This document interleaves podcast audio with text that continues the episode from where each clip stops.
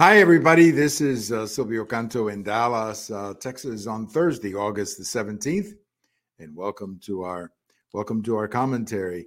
We're getting a little bit of a break in the temperatures today. I guess it's not going over hundred, but we'll be right back at it next week as we continue to be on the on the three digit side of 100 degrees and apparently it's going to be pretty bad for another week hopefully after that uh, as we get closer to labor day i guess the temperatures will start getting better. It's been a rough summer. It's been a rough summer. If you know anybody in north texas you know exactly what i'm saying. But i checked yesterday they were running some reports on the on the television during the weather segment and we're still about 10 days behind the record of 1980 may or may not reach that. We'll have to see.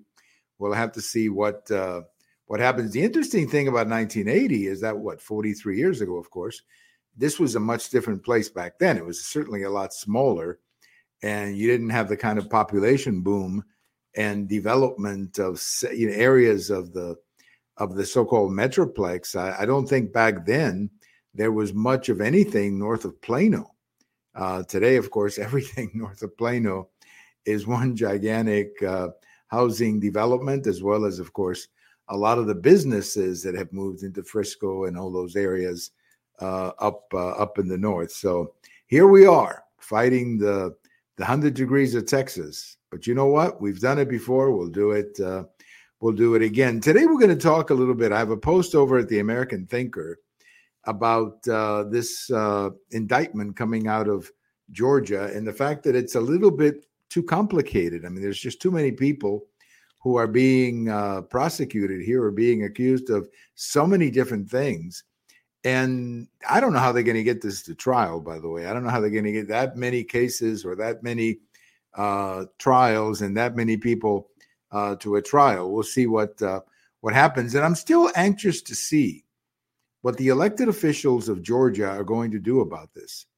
Uh, I understand there was a state senator in Georgia who's already stood up and wants to impeach uh, the the attorney general, and his argument is that she's stepping over her boundaries. What I don't understand, frankly, just looking at it from the outside, you've got over hundred counties in Georgia, and the accusation here is that President Trump tried to impact the election in the whole state of Georgia, and yet there's only one county that is suing the president or former President Trump.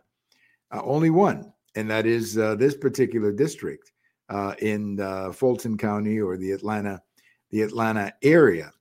I, I don't know what's going to happen. Is the Attorney General of Georgia going to step up and say, you know, you're going overboard?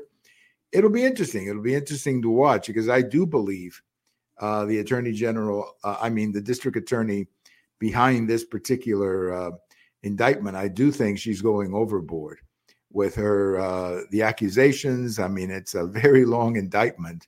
She's accusing everybody of just about everything, including what uh, tweets you're sending and what television programs you're recommending. I mean, it's a pretty pretty incredible indictment. So we'll see if any any of the politicians in Georgia react to this, or at least uh, call on the attorney general uh, to step in and shut this thing shut this thing down. I have a post uh, coming out Friday morning also about uh, this whole indictment madness against uh, President Trump. And my post is the, the one coming out Friday morning is a little bit about what I call the you know the consequences or the big picture of all these indictments and what consequences they're going to have on the country. Nobody seems to be talking about that. Uh, so many Democrats seem to be so obsessed with Trump that they don't seem to be contemplating or even looking into the possibility that this could change the way we do politics.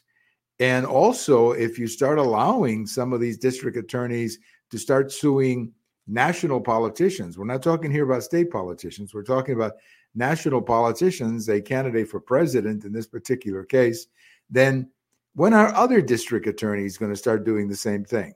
For example, when is a district attorney and a conservative part of the country, when is is he going to file a lawsuit, let's say, or indictment against President Obama over Fast and Furious, uh, over over President uh, Biden, on, let's say, uh, the the the the debt cancellation plan that he's proposed. I mean, all of these what I call unintended consequences, or all of these problems that the Democrats seem to be willing to get into just because they want to get Trump.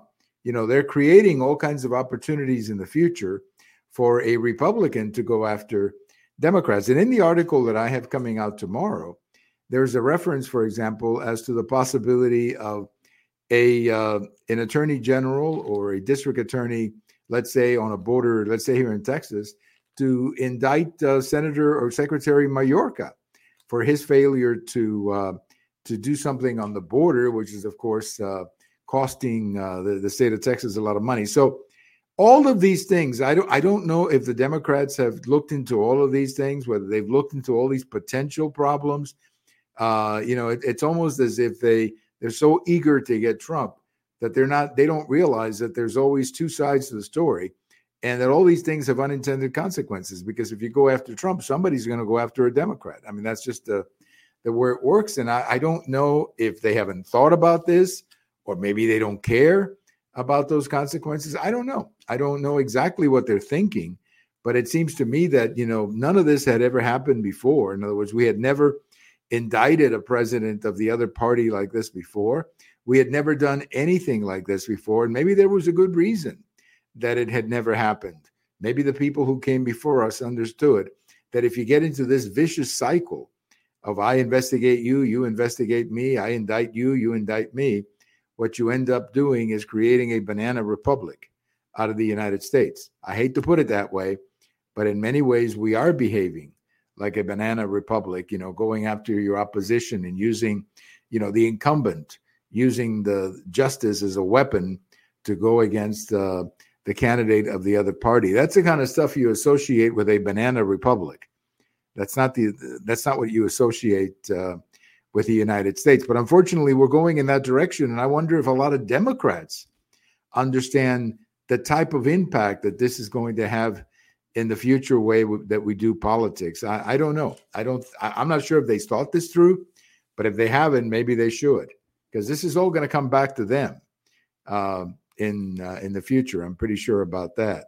Well, you know, we've all heard about San Francisco and all of the problems that they're having. Uh, not just San Francisco, but other cities, but San Francisco especially has been in the news lately because people are moving out, businesses are closing. In fact, I read a story that a federal office told uh, its workers to work from home because it was not safe to come to San Francisco. I mean, that's pretty that's pretty wild. Well, there is a very famous business in San Francisco, a retail store. I've been there, as I read the article, for about 100 years, for over 100 years. And uh, they're very prominent. They're very well known there in San Francisco. I'm not familiar with them because I'm not familiar with San Francisco, but it's a very uh, popular place, sort of a landmark, if you will, in, in San Francisco. And the owner of this company took out a front page, I mean, an entire front, um, excuse me, an entire page in the newspaper, a whole page in the in the newspaper. I wonder how much it cost him to do that, uh, criticizing Governor Newsom, the mayor of San Francisco, and the city council for basically turning San Francisco into an, un, an unlivable city. Basically saying that tolerating all this crime and allowing all of this uh, shoplifting and tolerating sleeping on the streets and using drugs and people just sleeping in front of your building without any consequences or your business that this is hurting business of course but it's also hurting the image of San Francisco. And in in the in the page that this guy took out he re- references Salt Lake City. And he says why is it that we don't have this problem in Salt Lake City? And he says because they enforce the law.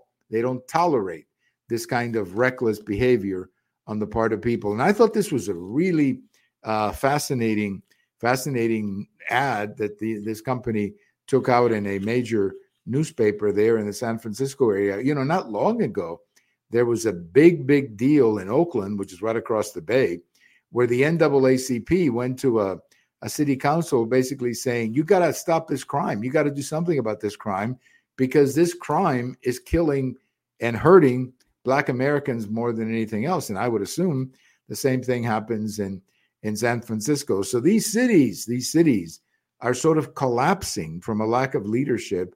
And I put it, I put it right on the governor because the governor could stop this tomorrow morning. The governor could say to the mayor, if you're not going to put, if you're not going to, you know, prosecute people, if you're not going to do it, I'm putting the National Guard in, and I'm going to make sure that people can go to work safely and that people can open a business without having people steal from them as if this is a gigantic game. But unfortunately, uh, Mayor Newsom, who may be running for president, I wouldn't be surprised. He apparently doesn't care about any of this, which is very sad because the city of San Francisco used to be one of the greatest cities in North America. I mean, one of the greatest cities in North America, one of the loveliest and prettiest. I mean, one of the best places in the world to go, the city of San Francisco. And today, unfortunately, especially the downtown area, it's an absolute mess. Well, on this day in 1962, the first casualty of the Berlin Wall happened. There were a couple of people who tried to jump the wall or get, go over from you know, east to west, and one of them was killed, and the other one uh, made it. Actually, did make it, but one of them was killed, and his body, of course, remained on the east side, and the other fellow crossed into into the west. So the uh, over a hundred people, actually 180 people, were killed trying to cross that that wall from 1961 to uh, 1989.